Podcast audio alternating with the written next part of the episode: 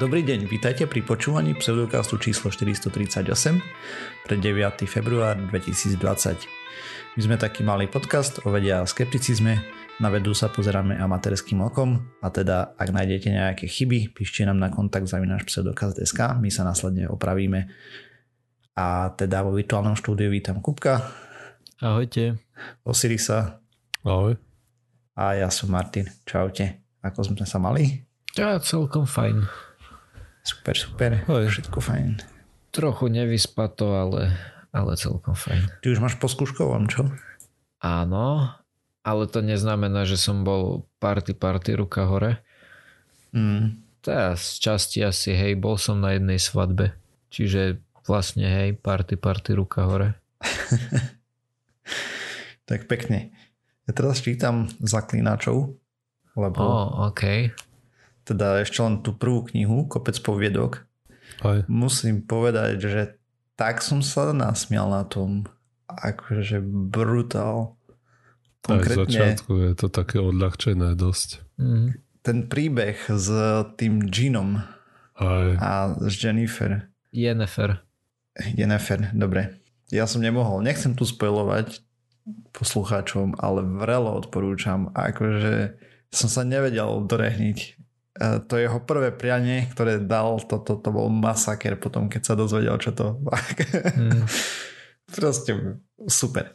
Celkovo Sapkovského spôsob písania je, je v tomto taký, taký veľmi pekný, že on to vie niekedy tie, niekedy tie myšlienkové pochody toho zaklínača sú také veľmi vznešené a také kvetnaté a všetko rozmýšľa o, o tom, odkiaľ sme, kam ideme a potom sa rozrazu rozpráva s trpaslíkom alebo s obyčajným sedlákom a úplne proste spodina nejak ho odpalkuje dvoma, dvoma slovami.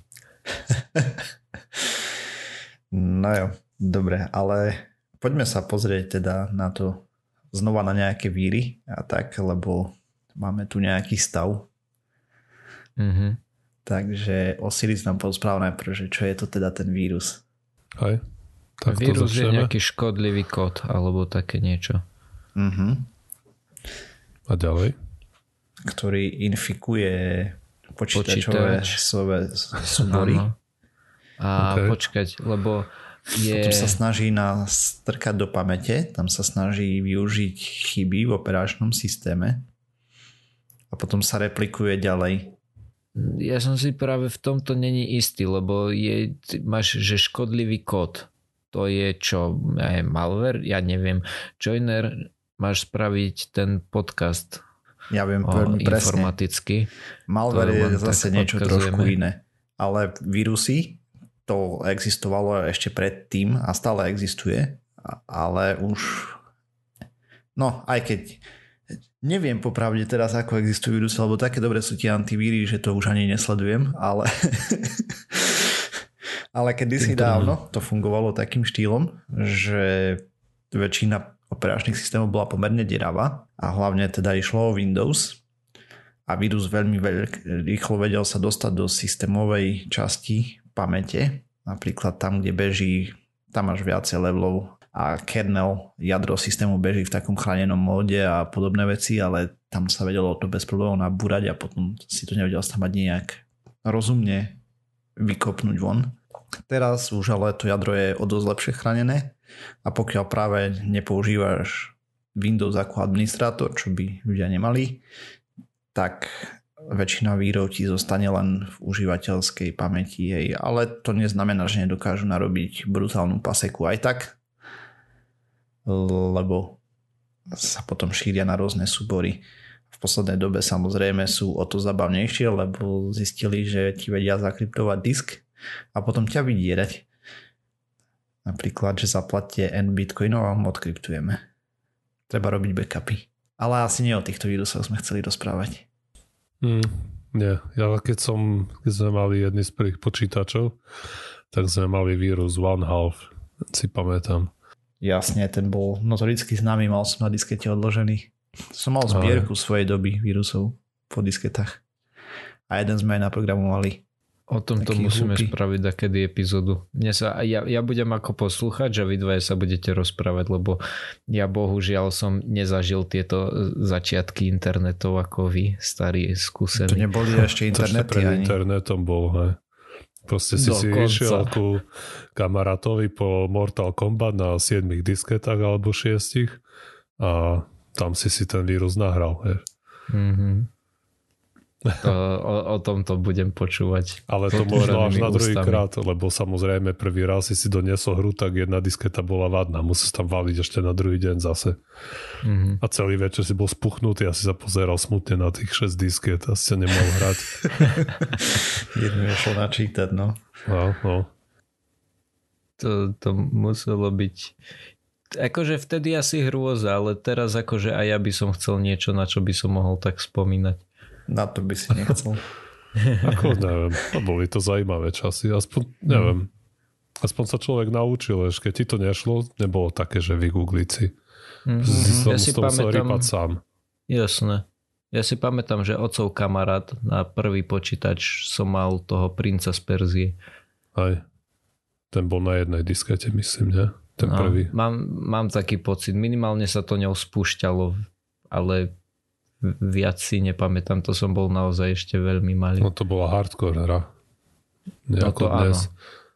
Si to musel prejsť za hodinu celé. Žiadne špekulovanie pol hodiny nad hádánkou.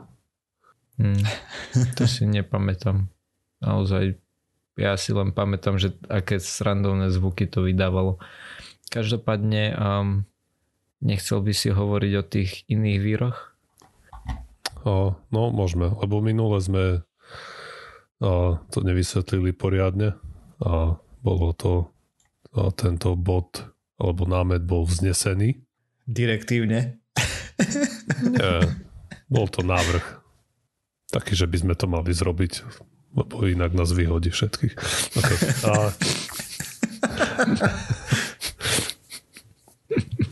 takže OK. A čiže čo je to vírus? A podľa slovenskej wiki a vírus je častica pozostávajúca z nukleovej kyseliny, to bude DNA alebo RNA a je vložená do nejakej proteínovej schránky a táto infikuje živé bunky v biologických organizmoch. To je to minimum, ale môžu tam byť ešte nejaké ďalšie uh, súčiastky okolo toho vírusu, nejaké uh, treba z lipídy alebo nejaké vyčňelky, výrastky a proste to, čo udáva tvár tomu vírusovi. Vírusu. Tomu vírusu, hej. Vírusy sú samozrejme nebunkové organizmy a sú to obligátne intracelulárne parazity, čo znamená, že musia, že sú vnútrobunkové parazity a obligátne znamená, že musia to robiť, hej. Nedá sa inak. Je to ich povinnosť, hej. Napríklad, keď niekto je Oni obligátny nerozmýšľajú. Hej. mouth breather, to znamená, že musí dýchať ústami, hej. a, a nerozmýšľajú, lebo nemajú čím. Je to kúsok DNA. Hej, a je tam ešte polemika, či je vírus vôbec živý. Stále. Je a no môžeš nám to Naozaj, povedať, ja, ja tvrdím, a, že nie je. ale no, môžeš nám povedať, čo musí spĺňať organizmus, aby bol nažive. Čo, musí dýchať? Nie. A čo taká sasanka? No, teraz si ma dostal. Tak v tom prípade musí jesť? Nie. Ja neviem, ja tu naozaj iba strieľam chalani, ale môžeme pokračovať. No, gašta nie je. Dobre, tak musí nejak e, to paliť energiu, nie? Nejakým spôsobom. OK. Či? Ale to počkaj, aj oheň proste Mhm. mení energiu, to je zase blbý príklad. No asi sa musí nejakým spôsobom množiť. Áno. Dobre, hej, sex to je je jediný dôvod, prečo byť nažive. Asi, asi nie v tom duchu, ale dajme tomu. Dobre, čiže musí sa množiť a no ja neviem, už nenapínaj ma. Tak ja tiež neviem. A Ja tiež Aha, neviem. ok. Viem, práve viem, že bola, že bola len polemika ohľadom toho, hej, to som Mhm. Ako spomenúť. našiel som nejakú stránku, kde sú vymenované niektoré znaky, ktoré by mal živý organizmus splňať. A tu je jeden, že pohyb, že všetky živé veci by mali buď hýbať sebou, alebo niečím okolo, alebo mávať rukami. A Aj kameň sa vie hýbať. vie, ale Nevlastným vlastne pričinením. od seba. Hej. A potom ďalší bod je respirácia, To je kvázi to, čo si povedal s tým dýchaním, len Áno. tu je to tak, že a, je tu napísané, že všetky živé veci a, nejak premieňajú energiu na niečo iné. No to som myslel tým jedením. Dobre, tak potom si to dal do, povedal správne. Teda keby sme išli podľa tohto jedného konkrétneho mm-hmm. zoznamu. Potom, že musia mať nejaký, a, povedzme, cit, neviem, sensation tu je napísané. No, Asi, že musia reagovať na podnet. presne tak, presne tak, na podnety z prostredia nejako. A potom je tu rast, že tie organizmy majú nacucávať nejaké veci zvonku a používať tie materiály na buď na rast alebo na opravu a, svojho organizmu. Potom je tu tá reprodukcia, že všetky organizmy robia nejaké nedokonalé kopie samých seba. Vylúčovanie, hej, a, organizmy vylúčujú a, vedľajšie produkty metabolizmu a vyžíva, čiže proste príjmajú a, z okolia nejaké veci a tie používajú na a, udržanie samého seba. No a keď ideme podľa toho zoznamu, tak zistíme, že vírus je živý jak doska vôbec, hej? Nijak. A, Mhm. Ale samozrejme to nemusí, to, to platí len tak, keď sa pozrieme na ten virion, čo je teda jedna samostatná jednotka toho vírusu, Uh-huh. to je to, čo vidíme na obrázkoch aj pri článkoch. Keď sa pozrieme len takto na ten virion izolovane, tak áno, tu môžeme povedať zodpovedne, že nie je to živé. Hej. Nedá sa povedať asi, že by to bolo Je to len genetická mŕtve, informácia svojím spôsobom, ne? ale ne- nemôžeme to považovať podľa mňa za živý organizmus. Áno, je to genetická informácia, ale to môžeš rovnako proste si vybrať zo svojej bunky DNA, ju hodiť na stôl a tiež nedá sa povedať o Hej. tom, že to je živé. Hej. A, ale už potom, keď ten virión infikuje nejakú bunku a začne sa tam prepisovať to DNA, neviem čo všetko, tak a, vlastne už to naberá niektoré, alebo takmer všetky tie znaky toho života. Akurát na to Hej. potrebuje e, infraštruktúru, ktorú mu poskytuje hostiteľská bunka. Takže ako nejakom slova zmysle by sa dalo povedať, že vírus ako taký je živý, keď berie všetky tie štádia, ktoré ho Mal zažíva, v svojom životnom cykle. Áno, hej. ktoré podstupuje. Ale keď, keď fakt, keď sa pozrieme na ten izolovaný virión v samú nejakom a, divokom prostredí, tak a, to, ten, ten živý nie je. Okay, a vírusy sú, majú niekoľko životných cyklov, rozdeľujú sa na dva druhy. Je tam nejaký litický cyklus, to je ten, pri ktorom nastáva deštrukcia alebo líza tej hostiteľskej bunky. A ten je charakteristický najmä pre, pre bakteriofágy, to sú teda tie vírusy, ktoré sa napchávajú baktériami. A to má niekoľko vlastne stupňov vlastne to, ako ten vírus napadne tú bunku. Najprv sa prichytí ten virión na povrch bunky, to znamená, že tá bunka musí byť vhodná pre ten virión.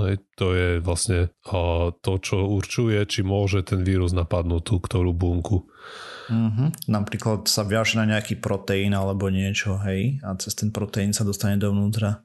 A presne, musí mať a, a tie, tie štruktúry sa volajú odborným termítom ligandy a na základe toho ju rozozná, že to je, to je dobrá bunka, môže infikovať. Hej.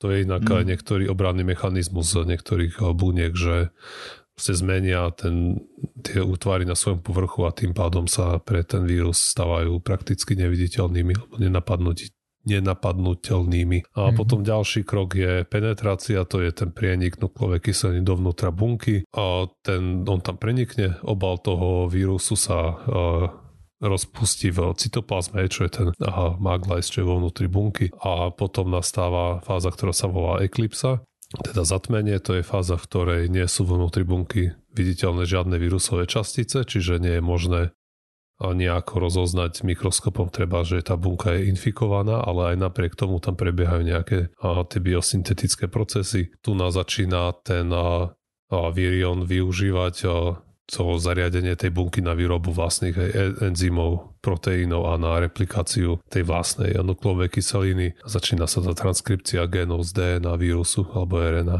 A potom je tá maturácia, je to, je to dozrievanie a zostávanie kompletných nových viriónov. A posledný krok teda pre tú bunku sa je teda ten, že dochádza k tomu zániku bunky a uvoľnia sa hromada tých viriónov do prostredia dookola, kde infikujú ďalšie bunky a proste pokračuje to. A potom je ten druhý cyklus, ktorý môže postupovať vírus, ten sa volá a to je a ten, nazdávajú sa veci, že ten je evolučne mladší oproti tomu litickému a ten sa odlišuje tým, že ne, nezničí tú bunku okamžite, ale až v podstate trochu neskôr a to sú tie vírusy, ktoré sa v úvodzovkách aj naučili nezabíjať svojho hostiteľa hneď. Tam vlastne to prebieha veľmi podobne, akurát sa medzi iným tam vznikajú nejaké proteíny, ktoré potlačajú tú transkripciu tej vírusovej DNA a vlastne tým to nedojde až do tej úplne poslednej fázy. A môže sa tá DNA alebo RNA toho vírusu stáva súčasťou DNA hostiteľskej bunky, vtedy sa to volá, že je to provírus alebo persistentný vírus a vtedy, keď sa tá hostiteľská bunka rozmnožuje, tak kopíruje aj s vlastným genetickým materiálom aj ten provírus, aj vlastne sa to odovzdáva tým cerským bunkám a vírus alebo tá genetická informácia toho víru sa rozmnožuje aj bez toho, aby likvidoval tie bunky. Aj. Vlastne tým, že sa delí tá bunka, tak sa rozmnožuje aj genetická informácia toho vírusu, vírusu. Ale potom môže dôjsť ku nejakej spontánnej reaktivácii. To potlačanie tej transkripcie sa vypne, vtedy sa preruší tá tzv. latentná fáza, keď to nezabíja a vtedy sa dokončí tá eklipsa a, a dochádza k tej a k tomu, že sa tam vyrastú nové dospelé v úvodzovkách tie virióny a vtedy vírus vstupuje do toho litického cyklu, ktoré sme popísali na začiatku a dochádza k deštrukcii tej bunky a opäť sa víru, o, uvoľňujú virióny do okolia. Takže sa nedá povedať ani, že ten cyklus že by bol neškodný aj oproti tomu prvému. Ale je modernejší v odzovkách. Aj. Ľudská DNA je dokázané vedcami, že asimilovala niektoré virióny alebo vírusy potom. Aj. Jej to tam našli. Proste aj, pres... aha. Ja som na niektorej stránke sa dočítal, že dokonca až 8% nášho genómu by sa dalo dostopovať k rôznym vírusom, ktorými boli infikovaní naši predkovia. Mm. Aj, že postupne sa to aj, tam zabudovalo, je tie informácie a sú s nami do nekone už vlastne od, od nepamäti v našom genóme. Mm-hmm. A čo to pre nás znamená, že akože sme imunní alebo že my Nie. sme vírus? A áno aj. Mm-hmm. Neviem, ako tu môžem, to je ťažko povedať. Hej, OK. Asi som už pochopil, že my vlastne Nejako. nevieme, že čo presne robí táto časť DNA, hej, že nedokážeš to čítať ako knihu. Nie, to, Takže... je, to je veľmi malá časť DNA, no. ktorá, o ktorej vieme, že presne na čo vplýva. Mm-hmm. A ono, to, to sú také otázky, ktoré dávajú zmysel na začiatku, ale, ale v skutočnosti tak ten genom nefunguje. Mm. Čo sa hovorí, čo, neviem, že koľko máme genómu spoločného s banánom, 60%? Ale nedá sa mm. povedať ešte, že nie, nie, nie sme zo 60% banán. No jasné. Čiže to, že máme 8% genómu spoločného s nejakými vírusmi, to neznamená, to nemusí znamenať nič aj, len že sa to tam našlo. Hej. Môže to byť proste len Náhoda. ovplyvňovať produkciu nejakých proteínov, ktoré kto vie, čo robia. A teraz tie rôzne, to nie je, že jeden genóm je zodpovedný za nejakú jednu časť, ale proste je tam interakcia. Mm-hmm. Niektoré sú neaktívne. Takže keby si vedel na, napríklad u sliepky, a sliepky majú v genetickej informácii potlačenú nejakú tú a, nejaké gény treba, čo, ktoré by si mohol aktivovať a mali by zuby, hej. Mm-hmm. Takže môže to byť... deaktivovať, nie? Teda Alebo deaktivovať. Lebo tam ten zobák je vý, vývoj z tohto a oni keď čo robili tú štúdiu, tak deaktivovali postupne genia, až ich vrátili k tomu zárodku no. zobáku, čo bolo predtým. Okay. A to Aha. bol normálne to začínalo vyzerať jak jašte dinosaurus, hej, s tým mm-hmm. piskom. No, som si to zle naopak zapamätal. Proste v genóme hey, slepáčom je informácia, ktorá by im umožnila byť Mať zubaté. Hej. Hey, hey. Oh, cool. A ja som ešte spomenul v minulej časti, nie, že vírus niečo chce. Ja som to tam potom opravoval, samozrejme. A potom som to spomenul ešte viackrát, že vírus niečo chce. Stále som to myslel v tom koncepte, že proste existovali nejaké evolučné tlaky na to, e, že ten vírus sa nejako správa, ale on vedome nerobí nič. Aspoň teda zatiaľ nemáme žiaden dôkaz o tom, že by robil niečo vedome, tak toto poviem radšej, lebo človek nikdy nevie, ale s takmer určitosťou vieme povedať, že určite nerozmýšľa. Jo, jo. Ja som bol tiež upozornený uh, na to, že ja si už nepamätám, čo presne som hovoril, ale predpokladám, že to bolo niečo v zmysle, ako že keď bola e, tá španielská chrypka napríklad, takže niektorí ľudia na to sa nakazili, niektorí pomreli, niektorí prežili a potom postupne si ľudia vytvorili imunitu. Tak som bol upozornený, že to, že by si vytvorili imunitu, tak to by sa ukázalo až v tej neskoršej generácii vlastne, že asi skôr išlo o mutáciu toho víru. Dúfam, že, že som to povedal správne. No ja, na to nemáme tvrdé dáta. OK. Dobre. A keďže sme rozprávali o tých víroch, tak aktuálne prebiehajú viaceré vírové infekcie vo svete. Ja som tu spomínal, že prebieha hrozná chrípková mm. epidémia aktuálne.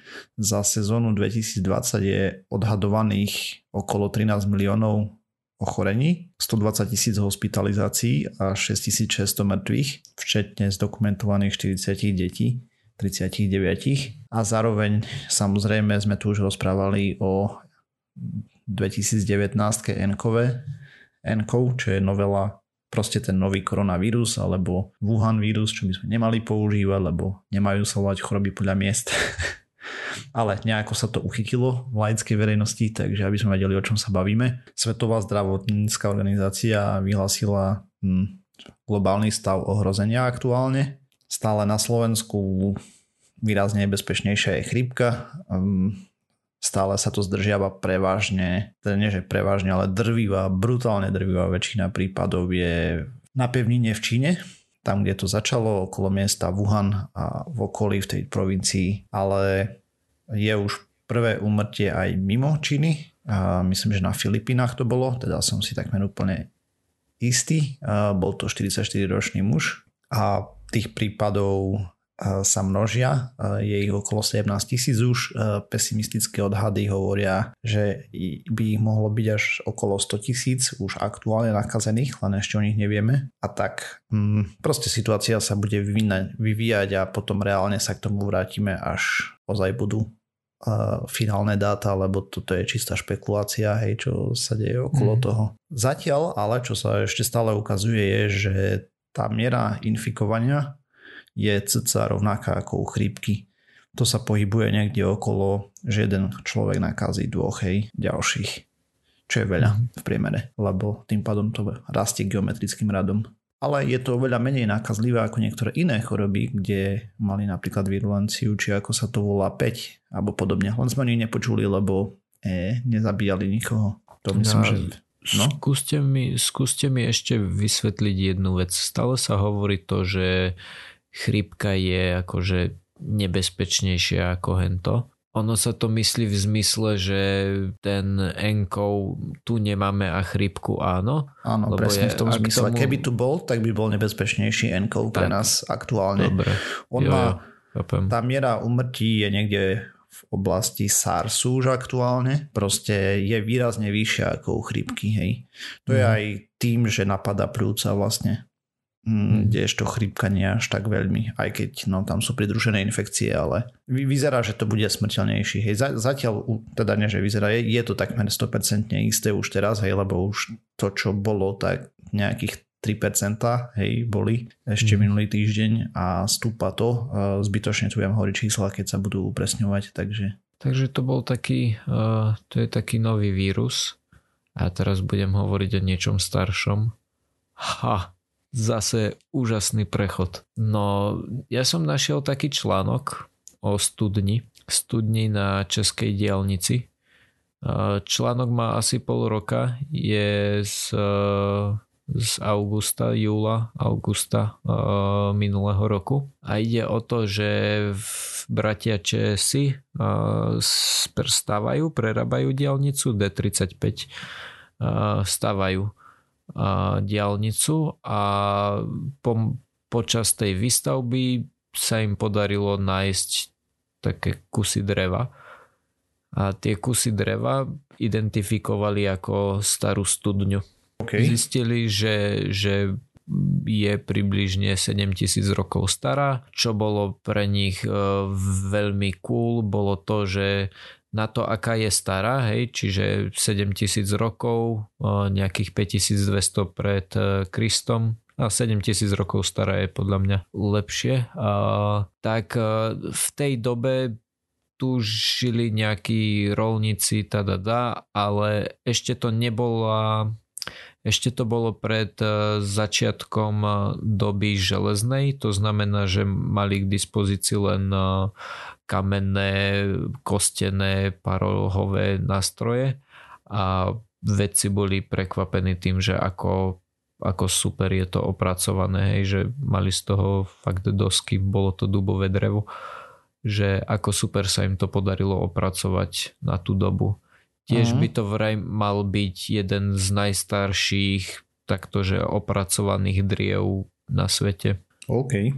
A čo je celkom zaujímavé je to, že uh, tým, že to bola studňa, tak tá drevená časť bola permanentne ponorená pod vodou a že práve toto tak super zakonzervovalo. A oni keď to našli, tak uh, aby sa im to nerozpadlo, tak to konzervovali takým spôsobom, že a teraz som si není istý, či to obsypali cukrom alebo zaliali cukrovou vodou.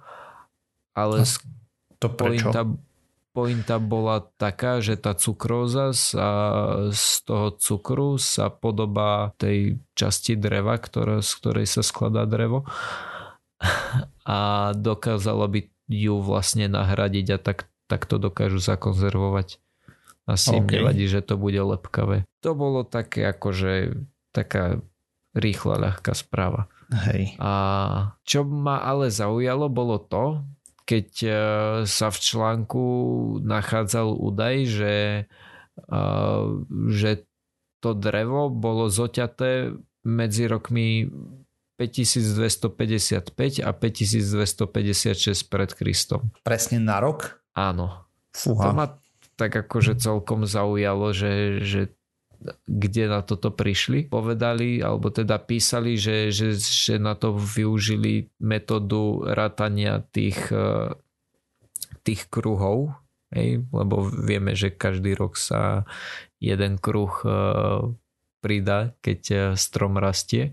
Ale stále som nerozumel tomu, že ako sa im to podarilo, keď to neboli ani, že to drevo bolo opracované, hej, že boli to také také hrubé hranoly a nebol to, že celý strom a tak či tak som nechápal tomu, že, že keď predsa zotneš strom, tak vieš povedať, že aký bol starý v dobe zoťatia.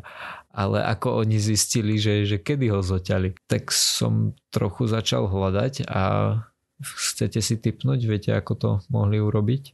Tá uhlík, datovanie. Pra, Práve, že, práve, že uhlík, nie uhlík. No nie, u stromu to je asi nezmysel, nie?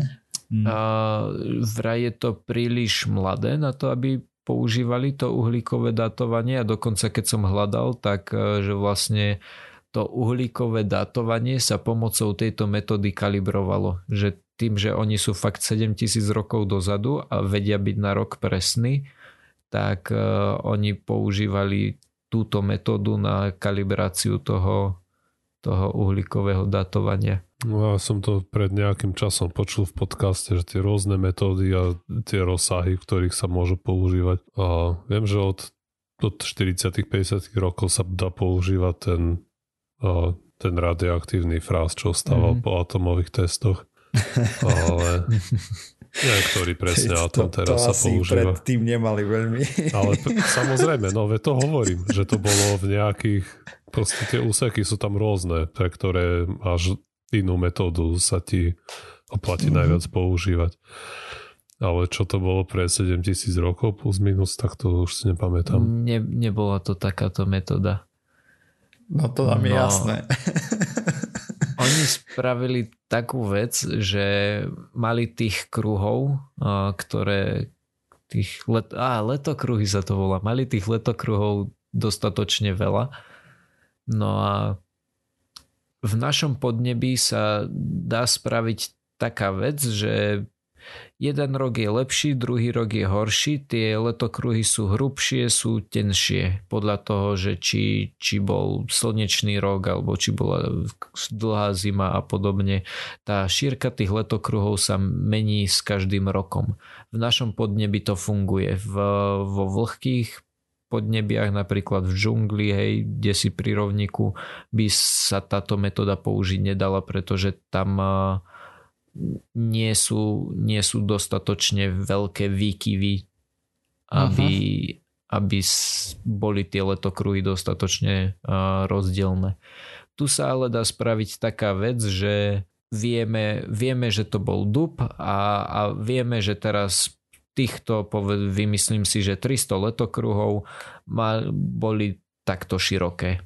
No a to sa dá pekne uh, vyniesť do grafu a keď potom zotneš 10 tisíc rokov starý dub a pozrieš sa, že aké široké má letokruhy a to vyniesieš do grafu, tak potom dokážeš nájsť uh, celkom presne, uh, že kde sa ti to prekrýva. Okay. Ten, ten pomer toho. S tým, že teda jasné, že to nerobíš s jedným stromom, ale že máš uh, viacero takýchto povedzme tých e, vzoriek. Uh-huh. A ešte alebo... poviem k tomu, že sa nezotínajú tie stromy.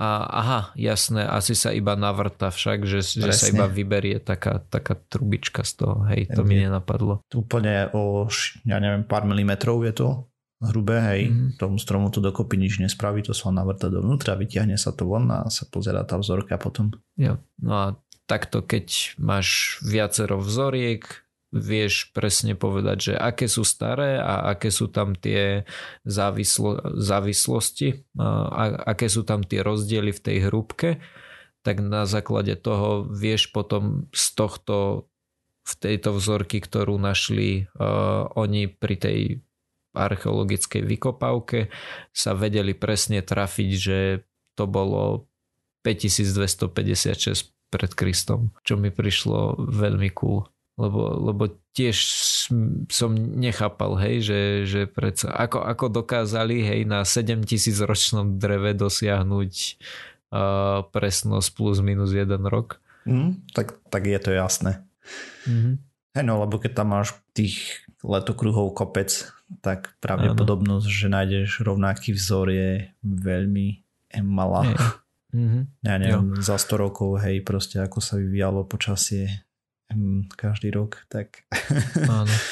Oni dokonca potom ešte vedeli povedať, že niektoré tie časti tej studne boli z toho roku, ale niektoré boli 10 rokov staršie, takže že asi to bolo niečo iné a oni to potom len využili na stavbu tej studne, že niektoré tie, tie dosky boli tuto pár rokov staršie. Hej, tak sa pozrieme na to. Ako som ja mal zabavu s prípravou na túto časť, lebo chcel som rozprávať o tom, ako máme pristupovať k šíreniu faktov. Nie? Je to aj pre nás veľmi zaujímavá téma, keďže robíme nejakú tú osvetu o vede.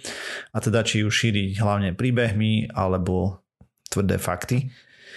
A, a pekne som sa obabral na jednej téme, lebo zvyčajne rovno idem na Nature, hej, prečítam si štúdiu nejakú a z toho čerpám tému. Tentokrát som išiel na nejakú vedecko-popularizačnú stránku, kde som si prečítal nejaké info, hej, že o, toto je zaujímavé. Potom som začal čítať tie štúdie, hej, ktoré tam spomínali a hľadať ďalšie k tomu a tak a potom som zistil, že hej, počkať, to tam rozprávali úplne nezmysly. Alebo teda nie je úplne, ale poďme na to. Takže vedci sa pozerali na to, ako šíriť fakty a teda či je lepšie to šíriť príbehom alebo uh, tvrdými proste, ja neviem, výška Eiffelovej veže je toľko a koniec, hej, alebo Janko Hraško išiel, začal stavať Eiffelovú väžu a potom na ňu montoval nejaký vysielač a pritom spadol, zlomil si nohu a spadol z takej výšky a podobne. a preto je taká výška. No, rôzne štúdie ukazujú, že príbeh nie, nevždy dokáže po, predať po, potrebné informácie, ale v niektorých prípadoch je účinnejší. Konkrétne vyšla štúdia v roku 2008, ktorá sa venovala a, hepatitíde B a teda robili to tak, že cca stovku pacientov e, informovali o rizikách a podobných veciach pomocou nejakých príbehov. Časť potom informovali čisto fakticky a tam im vyšlo v princípe, že tí, ktorí boli informovaní o príbehoch jednotlivých ľudí, ktorí dostali hepatitídu B, tak mali oveľa väčšie odhodlanie dať sa zaočkovať a zároveň mali väčšie povedomie o rizikách, hej, tam robili dotazníky formu. Na druhej strane pri témach, ktoré sa sú obalené mm, nezmyslami, konšpiračnými teóriami a podobne, sa ukázalo lepšie podávať informácie faktickou formou a teda štúdia skúmala 627 Američanov, púšťalo sa im video, konkrétne sa im púšťalo video o chrípke, alebo teda o prevencii a ako zabraniť epidémii chrípke. Rozdelili ich do dvoch skupín. Prvá mala 322 účastníkov, druhá 305. Obe videá mali v sebe rovnaké fakty citované, avšak v tej skupine 322 tí dostali video s príbehom nejakým, ako sa vyvíjala chrípková epidémia a tak a v tom boli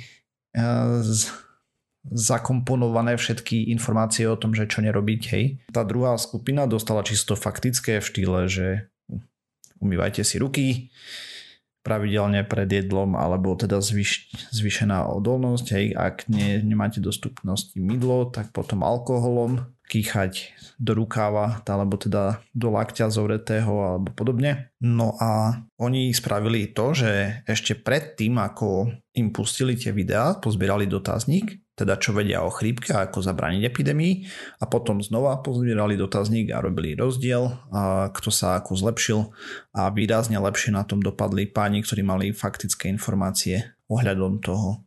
Kdežto pri tom očkovaní sa ukázalo, že lepšie bolo uh, robiť príbeh pre zmenu. No a takýchto konfliktných štúdí, alebo teda nie, nie že vyslovene konfliktných, ale takýchto štúdí, ktoré ukazujú rôznymi smermi, je výrazne viacej a v popularizačnom článku bola spomínaná jedna štúdia, ktorá tomu akože mala dať klinec a všetko je vyriešené. A teda oni išli do štúdie s hypotézou, že príbehy odkláňajú ľudí od negatívnych myšlienok a prestávajú popri tom aj kriticky rozmýšľať o faktoch, ktoré sú prezentované v tom príbehu. Že človek pohltený do príbehu veľakrát je to pre neho v úvodzovkách zabavné, alebo proste je pohltený tým príbehom, tým pádom fakt nedokáže vyhodnotiť uh, dajme tomu zlé postrehy alebo podobne, lebo o nich nerozmýšľa a nakoľko keby začal kriticky rozmýšľať o tých faktoch, tak by ho to vyhodilo z príbehu a ušla by mu pointa. A to bola hypotéza plus minus. Takže nadizajnovali štúdiu, v ktorej mali zo pár dospelých, menej ako 400, bola robená v USA, mali si vytvoriť nejaký názor na vymyslenú značku telefónov. Značka sa volala Moonstone, teda mesačný kameň a ako to prebiehalo, testovali v úvodzovkách silné a slabé fakty. Príklad silného faktu je, že telefón dokáže prežiť pád z 9 metrov, približne používali stopy, takže tak. A slabý fakt je, že telefón dokáže prežiť pád od metra hore. Hej. No a teda nie od metra. Telefón dokáže prežiť pád do metra. No a potom sa ich ale nepýtali na technické detaily telefónu, ale ako rozmýšľajú o značke v štýle značka Moonstone sa mi od 1 veľmi páči, alebo od 9, 9 veľmi nepáči, hej. Alebo teda naopak to bolo, že veľmi nepáči bola jednotka akože nevhodný telefón a tak. V druhej štúdii vlastne robili plus minus to isté, len zmenili otázky, či by skúsili telefón na trhu a či by ho používali, teda ak by mali možnosť. A v tretej štúdii v rovnakom štýle sa pýtali pre zmenu či by im poskytli e-mailovú adresu, ak bude e, vymyslený liek truflu e, proti chrípke dostupný na predaj. S tým, že samozrejme e, skupiny boli rozdelené a jedni mali príbeh a ďalší mali tvrdé fakty. Na základe týchto otázok a tejto štúdie vyhlásili, že ľudia nedozmyšľajú kriticky, ak sú prezentovaní faktami schovanými v príbehu. Ja som nenašiel tam nikde ani štipku dôkazu na to. Z môjho pohľadu to bola nejaká marketingová štúdia. Údajne tam robili ešte nejakú dvojitú kontrolu, avšak nikde v štúdii to nebolo v nejakých prílohových materiáloch a tie sa mi nepodarilo zohnať. Takže z môjho pohľadu nie. Ani obilom, takže som bol mierne nahnevaný, lebo to malo byť akože to, čo by nám malo povedať, že ako sa správať. No ale potom som našiel štúdiu, ktorá bola publikovaná na Nature v 2017, z ktorej výsledok je plus minus následovný. Od to, ako chceme prezentovať fakty, závisí od toho, komu ich prezentujeme. Autor by mal poznať svoje publikum a na základe toho vedieť hodne zvoliť, že či bude lepší príbeh alebo tvrdé fakty. Takže toť baborať. hm. Nepomohli nám. No, takže som bol trošku mierne rozčarovaný, obzvlášť z tej štúdie, ktorá to akože mala zhrnúť, hej, tá vyšla v 2019 ináč. Možno to dvojité testovanie a celý ten dotazník ktorý tam bol, bol dobrý, hej, a naozaj sa na to dalo z toho niečo učiť, ale proste nedopracoval som sa k nemu nikde. Mm. Takže tak. Mne to príde, že tá, ten Nature mal celkom pravdu, hej, lebo to je ja si pamätám, že ešte keď som chodil na Gimpel a učili nás robiť prezentácie, tak prvá vec, ktorú si máš uvedomiť, keď robíš prezentáciu je tá, že komu prezentuješ. Hej, no. Aby si ju vedel spraviť správne. Ako no tých štúdí je kopec ohľadom toho, hej, sú to štúdie z psychológie a ukazujú sa rozdielne veci, ako som spomínal v tých dvoch štúdiách, ktoré som prešiel, hej, a tá Nature vlastne poukázala na to, že OK, len títo tvrdili, že majú niečo ultimátne, jak mm-hmm. na mhm. to. A v princípe tam to rozprávali o tých weak faktoch, hej, a strong faktoch a teda slabých a silných faktoch a na základe toho by si vedel zvoliť a konkrétne pri tých silných faktoch bolo lepšie, keď čiste faktografické to bolo a pri tých slabých pre zmenu a keď to bolo príbehom podané, hej, tam tvrdili len proste z tej štúdie to podľa mňa nevyplýva a proste nejak raz, pokiaľ teda nie je niečo veľmi schované v tých dodatkových materiáloch, ktoré tam neboli. Takže tak. Takže som bol odutý mm. na to. Mm, okay. Hej, no. Si mal vysoké očakávania. Hej, normálne. Pôvod sa všetkého sklamania sú vysoké očakávania. Hej, treba si nastaviť očakávania nízke. A potom, keď ťa niečo sklame, tak už ináč bude rodnutý. Mm. No, hej. No dobre, a dopracovali sme sa na záver asi tejto časti. Ďalšia časť vyjde znova o týždeň. Nájsť nás môžete na www.pseudokaz.sk písať nám môžete na kontakt zavinač pseudokaz.sk Ak sme niečo spravili zle, napíšte nám, budeme sa opravovať. Ak sa vám čas páčila, dajte nám páčik, zdieľajte nás alebo aj hviezdičky na iTunes alebo podobne. Nájsť nás môžete na rôznych sociálnych sieťach ako Facebooku, Twitteri, a sme na YouTube, všetkých možných a nemožných podcastových agregátoch a ak chcete s nami naživo pokecať mimo nahrávania, tak príďte na Discord nás pozdraviť. Takže čaute. Čau. Ja by som chcel ešte jednu vec povedať pred tým, ako skončíme. Keďže teraz je ten čas, keby sa malo pustiť outro a ktoré, ako ste si určite v posledných pár epizódach všimli, že je trošku lepšie, ako bolo kedysi. Ak sa vám páči, príďte nám to povedať buď na Discord alebo okomentujte na Facebooku, pretože Martyrovi sa vraj viac páči to staré. tak vyjadrite svoj názor. Ahojte. Čaute.